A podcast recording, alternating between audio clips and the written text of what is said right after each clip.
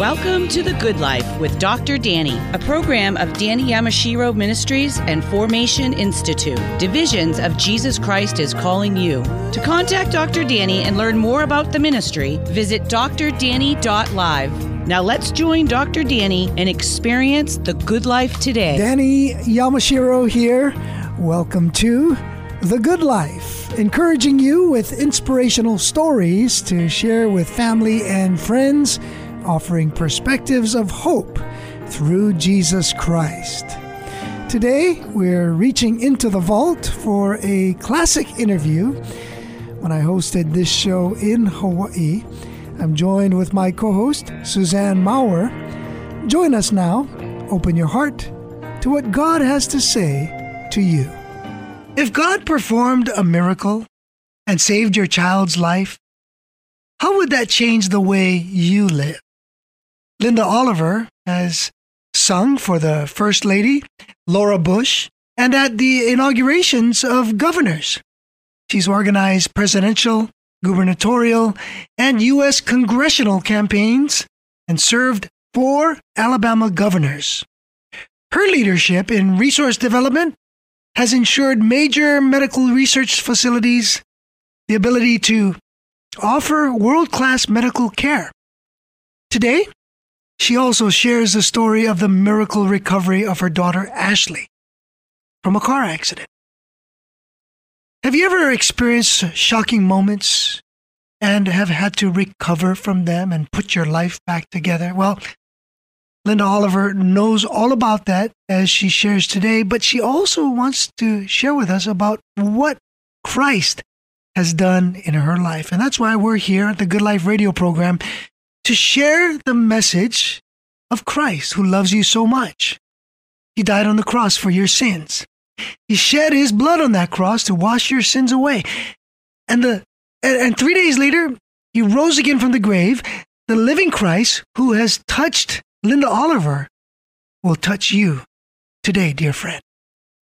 Linda Oliver is a highly sought after conference speaker uh, she's the founder of Hope for the Nation. It's a progressive network of compassionate volunteers giving hope through loving acts of kindness uh, to the hopeless and brokenhearted in America. This is a pre recorded interview that Suzanne Maurer and I had with her. Uh, join us in this time, and uh, Suzanne and I will be back with some comments. Enjoy. Linda Oliver. Linda, where did you grow up? Danny, I was born in Montgomery, Alabama, just a little uh, beautiful city, the capital of Alabama, and um, then moved to Birmingham uh, about 30 years ago. So I reside in Birmingham today. Who influenced you most in your growing up years? I would say there were two people that influenced me most. My mother, because my mother was a woman of prayer and I am no stranger to prayer and miracles. Um, we did not have a lot of money. And so when the cat got sick, we could not take the cat to the vet uh, just readily. But Mama would pray for our kitty cats. And as a little child, I would remember sitting with my mom. And one particular incident, uh, cat had been in a fight and lost its eye. And we prayed for that kitty cat. And two weeks later, my mother called me to the window and said, Come here and look. And Danny, I promise you that cat had a new eye and mm-hmm. was was a beautiful new eye.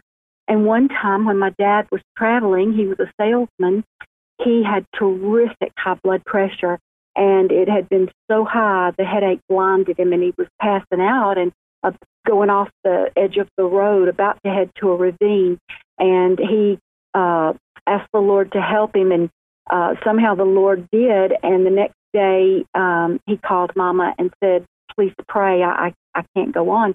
And I had a little brother by then, and we sat in the hall floor and prayed. And the Lord healed my daddy of that high blood pressure. And to his dying day, years and years later, he never had high blood pressure again. Mm. So I've seen those things through my mother and then through my daddy who was a raging, angry, broken boy somewhere in his childhood. He had been severely abused and broken um, his father and brother for his 15th birthday, took him to the woods, give him his birthday mm-hmm. whooping, they called it, and his back was fractured. And he laughed about it, but it was a serious situation. And so that rage manifested itself. And one Sunday, when I was 10 years old, my mother had begged and begged him to go to church. And he cussed like a sailor, smoked three packs of cigarettes a day, and just angry. And that morning, as we sat there uh, beside my daddy, I felt the Holy Spirit come down that aisle, and it, he rested right at, at my dad's side, and tears poured down my dad's face with not a word said, and he accepted the Lord as his Savior, and he became an humble, weeping gentleman. And we stopped at the Alabama River Bridge on the way home, and he unloaded uh, cases of cigarettes. We threw them over into the river, and my dad never picked up a cigarette nor had a desire to smoke again in his life. Hmm. What a beautiful well, testimony to pray. Praise God. Yes. so, growing up in your family, how did you become a Christian? Well, when I was 10 years old and saw my daddy change miraculously. I accepted the Lord as my Savior at 10 years old. And then at 12 years old, um, the Lord called my dad to be a minister of the gospel. And that forever changed my life. That just solidified uh, my walk with the Lord because uh, at that point, we began planting churches in the projects and in the rough side of town. And, you know, I was part of the team, my mom and dad, and um, put the seat, uh, the uh, songbooks out in the seats every Sunday and clean the bathrooms. And Daddy would cut the grass and uh, pass out quarters to the kids in the project to get them to come to Sunday school the next day. And you know, it was just an awesome life. It's my favorite memories of my life.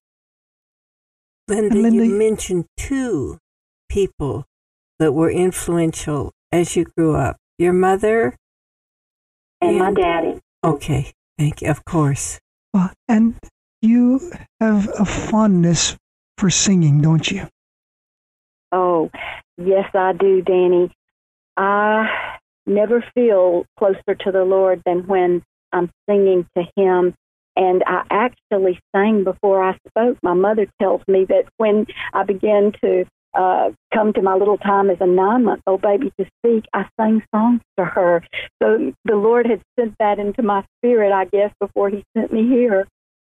And you even had the privilege of singing with uh, world famous groups like the Temptations and Alabama. Yes.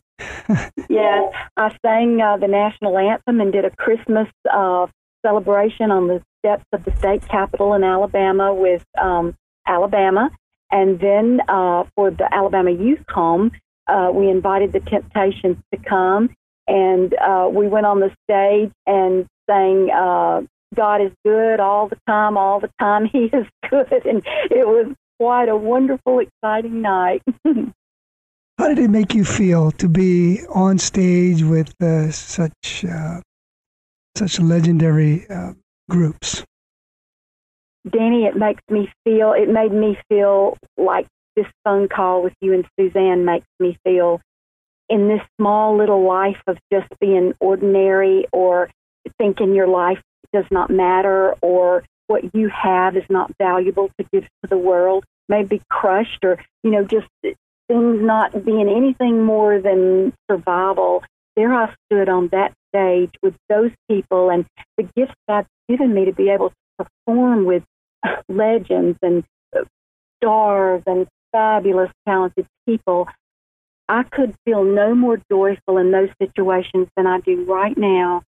And this brings tears to my eyes to be on this phone call with you and Suzanne and see where you were connecting us in Hawaii and Massachusetts and Alabama, about to hear a story of my life. And when I was in that story, literally living that story, thinking our life is over. Our life is literally over. And today, to be here, for you to be inquiring to share this story of hope, people, I am almost speechless with tears in my eyes. Mm. Dear one, today, as you listen to as you listen to our time together with uh, Linda Oliver, Suzanne Maurer, and I, in our hearts, uh, yearning and desire for you is that you would come to know the Lord Jesus Christ. If you have not yet come to know him, at the same time, if you're already walking with the Lord, that this sharing moment of Linda as she shares heart to heart with us, with you, that you would be inspired, that you would be encouraged, that you would be built up in our time together. When we come back from our break, Linda will share a story about her daughter. And uh, I want you to brace yourselves. I want you to uh, buckle your seatbelt because you're going to be in for a, a ride. You think about people and the things that they go through, and sometimes you make comparisons. I know I do that from time to time. God uses those things to put my life in perspective quite often. And uh, in that moment of regaining perspective, there's a certain level of tension. And the tension often leads to uh, a point of humility, a point of brokenness, and you know what? A tension that leads to a point of thankfulness for what God is doing, what God will do. Stay with us, we'll be back. Wandering the road of desperate life, aimlessly beneath the barren sky. Leave it to me, I leave. James 3:13 says, "Who is wise and understanding among you? Let him show it by his good life, by deeds done in the humility that comes from wisdom." The Good Life with Dr. Danny is brought to you by generous sponsors. Thank you to Coach Dino Babers and Mrs. Susan Babers, Mr. Edmund Jung and Mrs. May Jung, Mr. Rodney Arias Sr., A1A electrician, Cedar Assembly of God, and the Thursday Men's Breakfast, Boston. If you, your business, or your church would like to support The Good Life with Dr. Danny, please visit drdanny.live. Join our partnership team. That's drdanny.live. Thank you.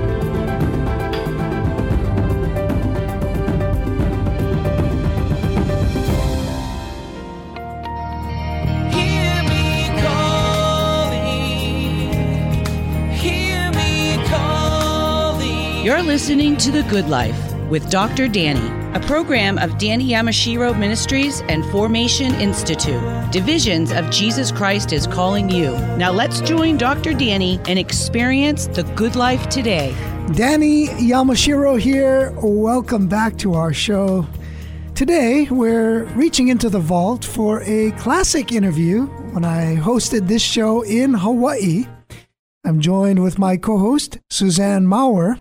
Please enjoy. Linda Oliver shares her story of uh, what she experienced as a mother, mm-hmm. mother to her daughter, Ashley. It was Columbus Day, October 11th. It, was an ordinary day. I worked that day. I had decorated a dining room for a client and was loading the car with my leftover cans of paint, beautiful hand finished uh, project, and headed home. And Ashley called and asked if she could borrow my car for the evening to go to a meeting with some friends, which was very unusual because she had her own brand new car uh, that she'd gotten for her 16th birthday. And um, of course, I said yes, a little curious about why she would want to use my car. I asked her um, what was there a special reason, and she said, I, I don't know. I just would like to take your car. So uh, they were waiting on me as I got home and um, went to the meeting and then came back in a couple of hours. Um, I was preparing to go to bed, and um, a little while later, after some TV, she said she would take her friend home, be back shortly, and I went to bed. And at 11:16 p.m., the phone call came that no mother or father ever ever wants to receive, and it was her friend actually who said, "Mrs. Oliver, um, have you heard from the hospital?" And I said, Well, no. And she said, um, Well, Ashley's been in an accident. And I truly almost laughed. I thought they might be playing a joke on me. You know how kids do. And so uh, when I thought it might be a joke, she said, You need to head to the hospital. And as she was saying that, uh, another call beeped in, and I could see by the phone ID it was the University of Alabama in Birmingham Hospital calling in, and I took the call, and they too said, You need to come to the hospital, be careful. And I was trying to find out, Is she okay? Is she okay? And they just said, Just drive carefully. So I rushed uh, to the ER entrance and made my way down a hall that uh, seemed like a, a, a dream, a dream. Not overly alarmed though, Danny, because we were strong girls. Um, our dreams had been shattered um, about seven years prior to that night, um, shattered never to be uh, reestablished uh, when her father and my husband um, had made choices that the enemy presented that uh, broke our hearts and tore our family apart. So we were not quick to overreact. And I thought maybe, you know, broken arm or, you know, a scratch. And I couldn't find her. And as I ran down those corridors that suddenly became in slow motion, like in the movie, um, a nurse looked over at me and I said, I'm Linda Oliver. I'm looking for my daughter. Where is she? And she just shook her head no. And I knew what she was saying was she didn't make it. Is that what she's trying to say to me? So I'm dashing down the hall searching, and I saw a lot of commotion in front of me uh, people in scrubs and doctors and stretchers and men in uniforms. And I quickly pulled up as close as I could to see what was going on there. Maybe that was Ashley. And I couldn't see anything. Stretching to see over their shoulders, all I could see was blood and stained sheets and emergency people yelling and beepers and um, directives. And someone behind me put his arms around me and pulled me a little back and was whispering in my ear that he was the first responder that had come to Ashley and, and seen her and, and gotten her to the hospital. And he simply said, Mrs. Oliver, it's not good, but she is in the best possible place for help. And he said, I'm going to try to get you up a little closer to see if you can get a glimpse of her. And he worked his way up, and I couldn't see her. And finally, I saw her foot. Suzanne, I saw her foot, and I knew that foot. I mm. know her feet anywhere. That foot, I counted those toes when she was born. Mm. I hmm. bought the first baby shoes for those feet. I bought her cleats when she played t-ball and it was bloody, and that's all I could see. And they said I had to move. So he pulled me back, and they eventually left. What I didn't know that night was that Ashley had uh, hydroplaned coming down a curve, mm. a slick curve. They called it the death trap. There were some hazards and some problems in that asphalt owned by three municipalities, which it seemed no one wanted to take fiscal responsibility for the repair so it was left as a death trap. Others had been killed there before Ashley's accident, and she hydroplaned and took out a rail, hit two trees head on, and oh. slipped 50 feet to the creek bank. Car stopped just before the creek bank. She had hit the mirror. She hit the steel beam in the car, was forcefully sent back enough that her head crashed the back passenger window. And when they found her, her head was under the car. Her body was still in the car, and the car was on its side. God had placed a flat rock underneath that car that night that kept the car from completely crushing her skull. And as she lay there in that situation, a neighbor found her. The ambulance came and got her. And um, I was sent away. They said I had to go to the waiting room. Um, there's waiting rooms in life that we mm. don't like. Many, many sad things in a waiting room, waiting for a miracle or for God to turn around something in your life. But I tried to make my way to the waiting room, and one of the nurses stopped me and she said, Where did you park? I could hardly hear her talking because by now my ears are muffled and my head is uh, throbbing and I'm, I'm unable to function. And she said, You'll have to move your car. You parked in the ER zone you have to move your car. Well, I had no. Something is going to be uh, explained by Linda about what took place when she moved when she moved her car. But She talked about waiting rooms, waiting rooms in life. Uh, those moments when it, it's like uh, you're in suspended animation. You don't know what's going to happen next. You just know that your head is throbbing and you're in sort of a state of shock. Well, of course, in her case, she was in a state of shock. Uh, what what came to mind is you heard Suzanne, you heard Linda sharing this part of her story. Well, first of all, it had seemed surreal to her what she was experiencing, but the heartbreak for me was that she barely got to see her daughter just the foot and then was ushered back away. And now a nurse is stopping her and talking to her, and her mind just had to be racing. I'm sure she didn't want to leave her daughter's side. But there's more to come with what happened with what the nurse is announcing mm-hmm. about where did you park your car? We also need to keep keep in mind that uh, she's not standing there with her husband or others to give her uh, emotional support. Exactly. She's there alone. Yes. Yes. And I don't know if in times of life's journey you feel all alone in moments of uh, shock or transition or disappointment, you feel like no one else is there. Well, sometimes people are there and you still feel alone. But in Linda's case, no one was there. And Danny, did we share that Ashley is an only child? Only this child? was her only child. I mean, imagine the the the the, the preciousness of Ashley. Well, Linda Oliver will be back in this pre-recorded interview with Linda, sharing her story heart to heart with us. Dear one, are you in the waiting room of life right now? Are you in that moment of suspended animation in this period right now? Well, the Lord in these times is still moving, is still at work, as it were, because of his plan and purpose for you. Now, the thing about Linda is that it's much more than just what God did for her, it's what God continues to do through her in her life. Yes. Using her through broken moments, through faith building moments, as God will use you, dear friend. Through broken moments, through trying times, God is preparing to use you in ways you would have never imagined. New dimensions are being added to your life when it seems like it isn't. We're here to remind you, and Linda is here to tell us indeed, it is.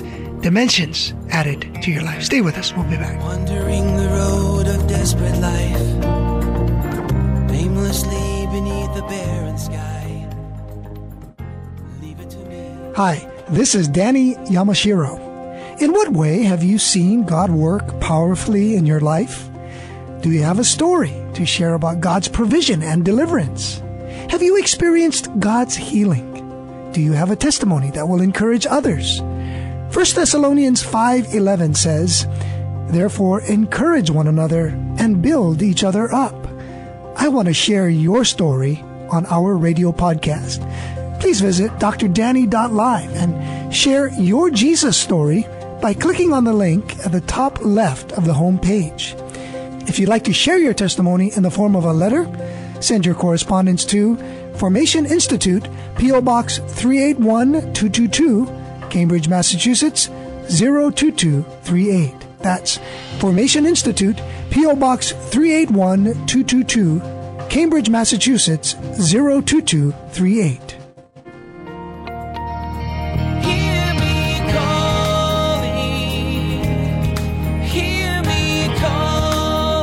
You're listening to The Good Life with Dr. Danny, a program of Danny Yamashiro Ministries and Formation Institute. Divisions of Jesus Christ is calling you. Now let's join Dr. Danny and experience the good life today. Danny Yamashiro here. Welcome back to our show. Today, we're reaching into the vault for a classic interview when I hosted this show in Hawaii. I'm joined with my co host, Suzanne Maurer. Please enjoy. Well, I had no husband. I had my mom and dad very sick. I've been caring for them now for seven years. They were so sick. And alone, I tried to find my way back to my car. And in searching for a, a parking deck, I had taken an Ambien to try to sleep. You see, after our dreams were shattered, I couldn't sleep at night. I had to be on guard all those years to mm-hmm. protect mm-hmm. us. And so the doctor had tried an Ambien to set some pattern of sleep if possible. So there was an Ambien in my system and trying to fight that to think and knowing my daughter is dying, they said she would not live 30 minutes. Mm-hmm. And I, in my search to find the parking deck, I thought I'd made a, a bad turn and, and reversed, tried to make the turn, and I hit a curb. And my car went up and hit two trees in the median. And Danny, forever I will ask the Lord when I see him, how in the world does a car hit a curb in a downtown road, a median, and send you airborne? My car flipped twice in the air on that downtown street. And when I came to, I was laying in a shattered bed of glass, sunroof under me, and the car was crushed. And um, I came to searching for my phone and just trying to find a way to get in touch with 911. I lay there for quite some time, wondering how I would get back to my child. You are, this is when you're trying to find a parking. Yes. I was searching for the parking deck. Linda, how old was Ashley at that time? Suzanne Ashley was 22 years old. She was attending Auburn University. Uh, she was in her uh, second or third year. And you know, when they're 16 and get their driver's license, you watch, to stand at the window and wait for them to come in and mm-hmm. pray the whole time they're gone. And she was 22. So she had already moved into an apartment as a student. She'd made that trip from Auburn to Montgomery, I mean, to Birmingham many times successfully. So I wasn't as on guard as I was when she was younger. So mm-hmm. when that call came, it was a shock to get a call at 22. So now you're you're in a wreck and she's in the hospital. Uh, what what happened? What happened? There I lay in the pitch black of night, and I finally was able to reach around, and the Lord or an angel so placed my phone right beside me, and I tried to feel the numbers to dial 911, place the call, and I heard a voice outside of a gentleman saying, Oh my God, there's somebody still in that car. And I looked over as best I could, and I saw a white gentleman in a suit with an umbrella and a black gentleman in street clothes and the white gentleman had held his umbrella over the other man. And I don't know why that placed such a visual in my mind, but right there in that moment of such destruction and fear, there were two people from two different walks of life unified in that moment to help someone they didn't even know. And so he said to me, yelling out across from the sidewalk, We've called 911, help is coming. Well, there was a flicking red light and smoke everywhere in that car that made me think the car was on fire. So I'm struggling uh, to turn myself over and drag myself forward, uh, which I'm crawling in the area where there should have been a console. However, the console's hanging from the ceiling above me now. And I've got to make a turn when I get to the front of the car to get to the driver's window to try to get out. And the steering wheel hanging from the ceiling did not allow enough space for me to get through. So I had to drag myself sideways. And with every second that I'm trying to get to a place to crawl out or, or get out, I'm trying to go to sleep. I cannot stay awake. And for a couple of minutes, I just am falling asleep trying to wake myself up. My God, I have got to get out of here. My child's in the hospital. She's dying. So I get to the window. There was about an eight inch opening where the car had crushed itself to the pavement. And I'm struggling to try to work to get through that opening. And I hear the siren. And to fast forward, they worked with the car to cut the door to get me out, put me on a board, and were racing me to the ambulance and I'm saying to them, I can't go, I can't go, I've got to go to UAB. it wasn't the hospital on call that night. So I'm saying, please, thinking I'm yelling to them, please, I've got to get to my daughter at UAB. And finally, one rescuer must have heard me, and I said, sir, if if you don't let me go, I'm going to have to get off the stretcher and walk to the hospital. I have to go now. So after signing many, many papers to release him of liability, I headed towards my car and realized I can't. That car's crushed upside down. I can't even drive it. I had to backtrack and go to the policeman and ask if he'd take me to the hospital, and he did. And I get back, and at that point, it's not good. The doctor said the tests we have found are not good, and we don't expect her to make it. They allowed me to look at her for a minute and then sent me back to the waiting room where I sat and waited and waited for what seemed an eternity. A nurse came and got me finally and took me to an area where they were still trying to stabilize her and told me that Ashley had taken several blows to the head, that she'd suffered a moderate to severe head trauma. Her ribs were all broken to pieces, to pieces, except six in the entire rib cage. She had punctured lungs. Her face was almost taken off and ears severed, crushed pelvis, neck broken in two places, back broken in three places. There was no hope for her whatsoever. And um, I still had to wait another time until they finally let me try to get up closer to her. And I stumbled on something and looked down, and it was jugs connected to look like large hose pipes that went up under the cover.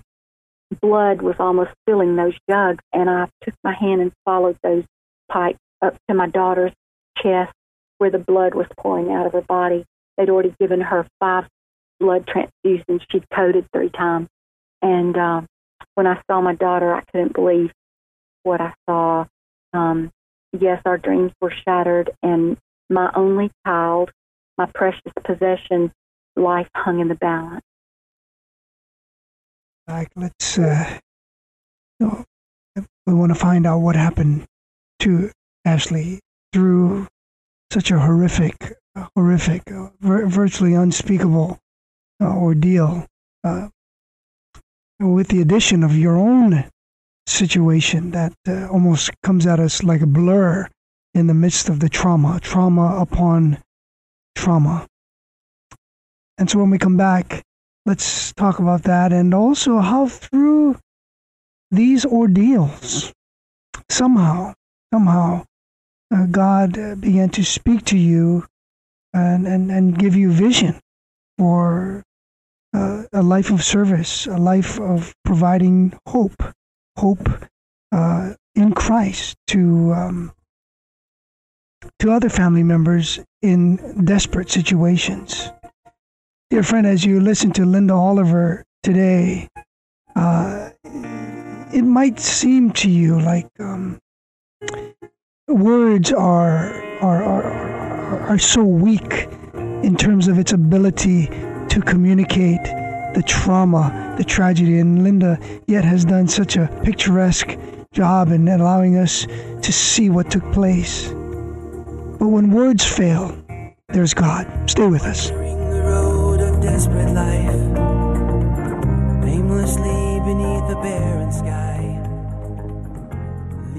Hi, this is Danny Yamashiro. A woman in Boston recently told me, I listen to your program every day and was inspired by the man who became an NFL quarterback.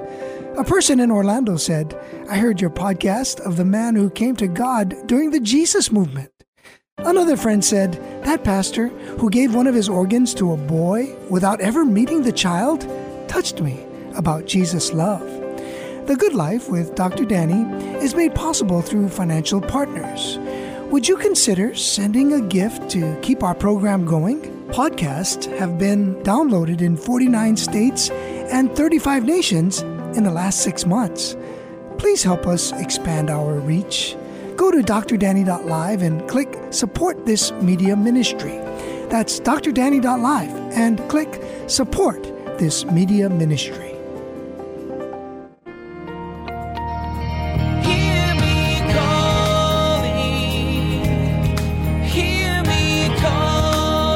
You're listening to The Good Life with Dr. Danny, a program of Danny Yamashiro Ministries and Formation Institute. Divisions of Jesus Christ is calling you. Now let's join Dr. Danny and experience the good life today. Danny Yamashiro here. Welcome back to our show. Today, we're reaching into the vault for a classic interview when I hosted this show in Hawaii. I'm joined with my co host, Suzanne Maurer. Please enjoy. Linda, tell us what happened. How did the Lord intervene and save Ashley's life? My daughter was laying there, that petite little beautiful girl, my only child, connected to life support. The machine sound of that swoosh, swoosh, breathing breath because she couldn't breathe for herself. Life support, she's in a coma, just laying there. And it was at that moment, all of those memories of my mother's times that we sat in the hall as little children and prayed. My mother and daddy had been the strength in our prayers. They were the ones we ran to when we needed prayer. I was suddenly standing there stripped naked before God. I was the one who now had to pray. Did I know how to pray? Could I pray hard enough? Could I be strong enough in my connection to God? This was my child.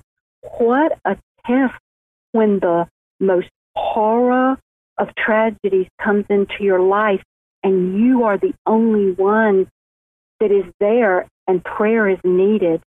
So I began to call on God. I realized at that moment, in my mind's eye, I would be taking the hand of her spirit and reaching up to the throne of God to grab his foot, his ankle, to hold on as a bridge between earth and heaven in standing in faith for my daughter's life. Mm-hmm. And I mm-hmm. cried out to God. And for days and days, there was no hope, no hope. A month has gone by in that waiting room, hearing all kinds of things that we deal with, the challenges of, of the raging illness. And they even took me to the chapel one day and said, We know you're praying. We see that you're praying, but we need to talk to you. And the lady with the clipboard was standing behind them. I didn't know who she was, but it was bothering me. And I finally interrupted and said, Who is she? And the doctor introduced us. She stepped forward. She had come for Ashley's organs. And I mm. said, no, no, not now, not now. So the doctor said, you know, we know you believe that God is going to save your child. But if God were to answer your prayers, let us just share a little bit about the best that answer could be. She will be a vegetable the rest of her life. She will not be able to function. She will need this machinery to survive, and you cannot you cannot afford her medical care as a single mom. Is this what you want? Well, that set me back, Suzanne. I I don't I don't even know how to respond. And then the big question came when the surgeon said, "Have you considered what Ashley would want? What would your daughter want? Would she want that life?" Oh Danny, I was uh, dumbfounded. I had no words. Of course, my daughter, would she want that life? She was an athlete. she loved sports. She was healthy. She was a go getter, type A personality, very smart. Life was full. Could she survive that? I don't know. Would she want that? I wouldn't want it. So, without letting that come into my heart, I had to ponder these things in my heart. Maybe like Mary, when the angel came, and it might have been such a moment as that when the impossible faced Mary, the mother of Jesus, and mm-hmm. she had to ponder these things in her heart. So I did that and I prayed and I continued to pray, but it was then I spilled under the staircase, totally worn out and spilled out. I didn't even have words to pray. And I simply said, Father, I have no words and I certainly do not have the wisdom to know how to pray. Your will be done. And when you say your will be done. That's after you have considered the fact that she could die and would die based on the scientific record. Mm-hmm. I had to mm-hmm. walk through the valley of the shadow of death and offer my child up in death, if that so be the Lord's will. My friend prayed with me that day, and she was leaving for a missions trip, and she said, in three days, Ashley's going to wake up. And I didn't even uh, count the days. I was not even aware of days passing. But as it turned out, on the third day, I walked in her room, and her hands and feet were always tied to the bed, but not this day. The reason I know is because as I glanced back at her, I thought I saw a tear running down her cheek. Well, that was impossible. She's in a coma. And as I'm processing this, I see tears pouring down both of my daughter's cheeks.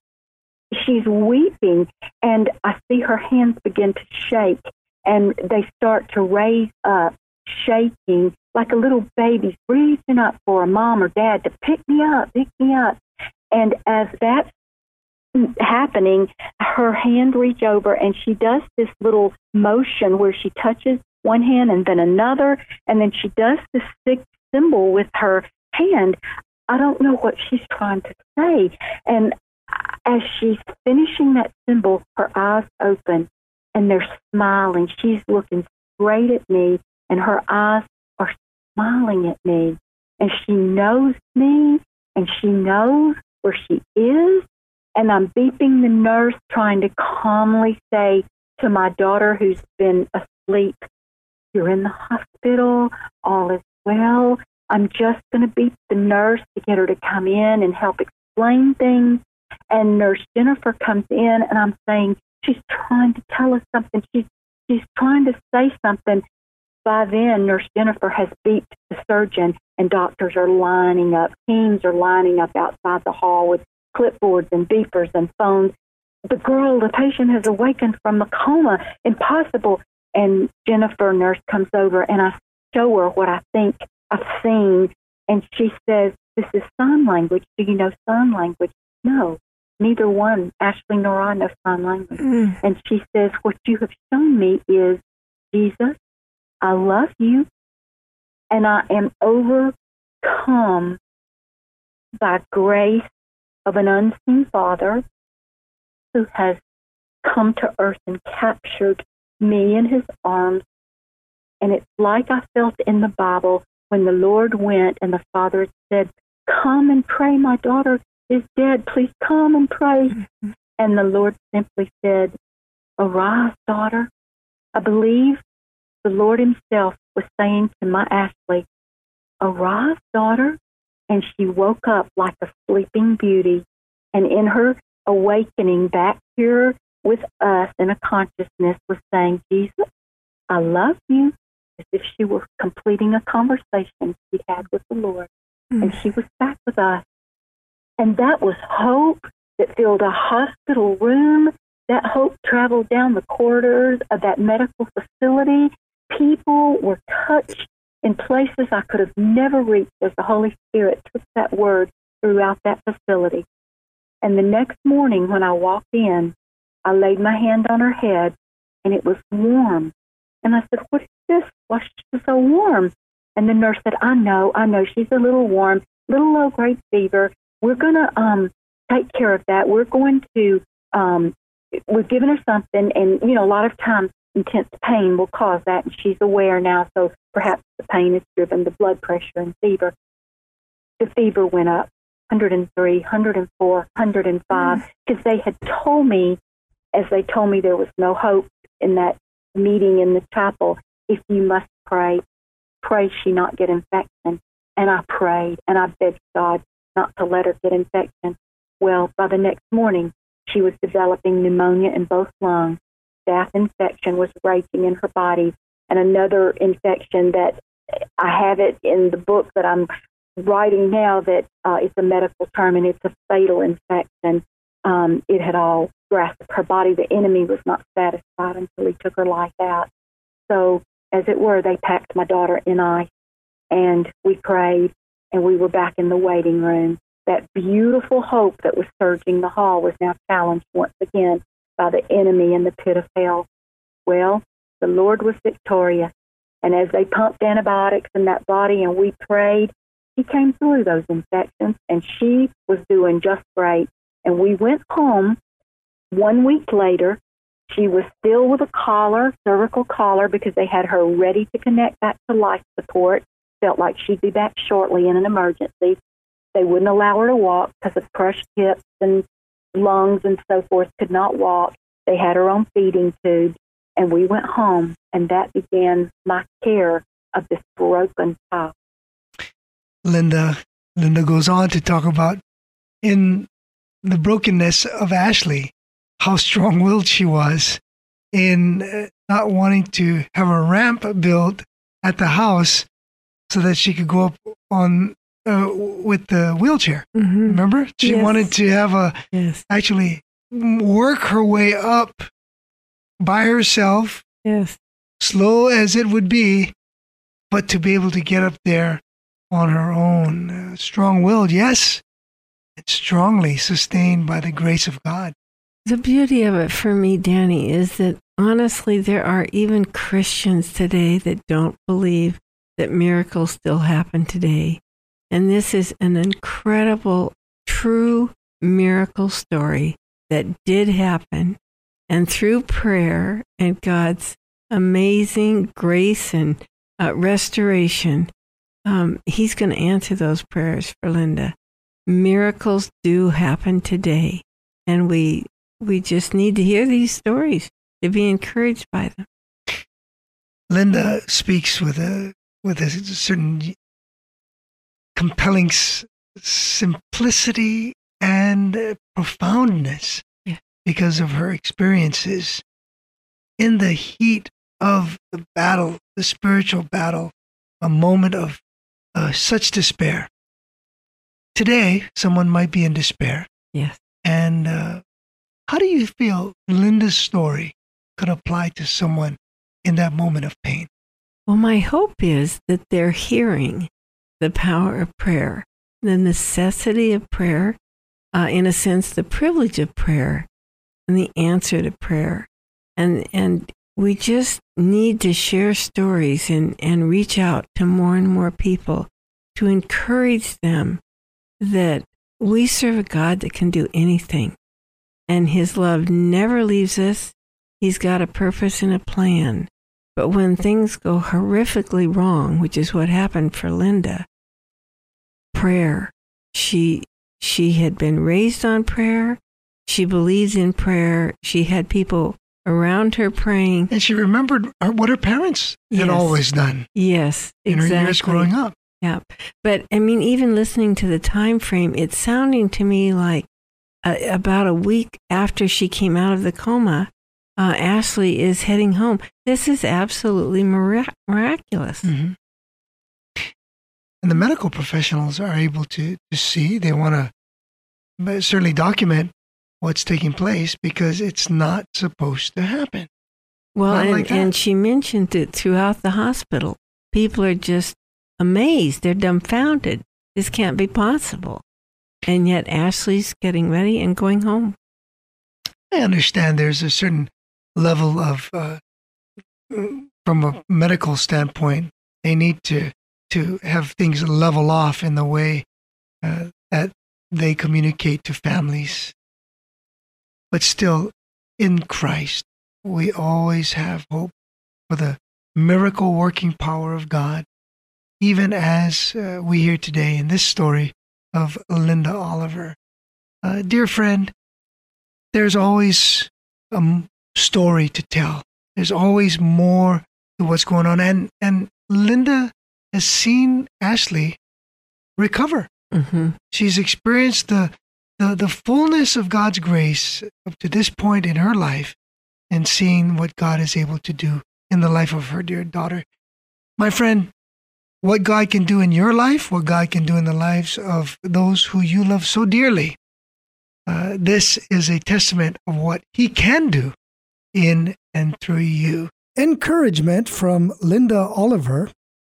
God's timing is perfect, and There's no better time than right now to share the love of Christ with someone near you. And if you haven't done so, look, this might be that perfect moment to open your heart to Jesus. Would you do it? Go to drdanny.live for next steps and resources to reach family and friends. Subscribe on Apple, Spotify, and major podcast platforms. Psalm 30, verse 4 Sing the praises of the Lord. You, his faithful people, praise his holy name. It's always a blessing to be with you. Thank you to Linda Oliver.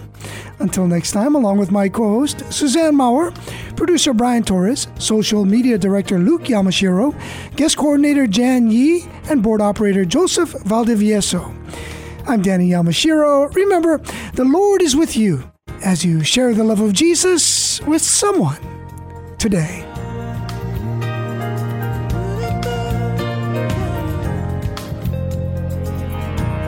Thank you for listening to today's broadcast of The Good Life with Dr. Danny. We hope that today's program has been a blessing for you and that you may find hope in hearing how God's Word affects people from all walks of life. The Good Life with Dr. Danny is a listener supported program, and we'd like for you to prayerfully consider becoming a sponsor or donor. To contact Dr. Danny and learn more about the ministry, visit drdanny.live. That's drdanny.live. Be sure to tune in weekdays at 6 p.m. to hear The Good Life with Dr. Danny. Until next time, may God richly bless you with The Good Life.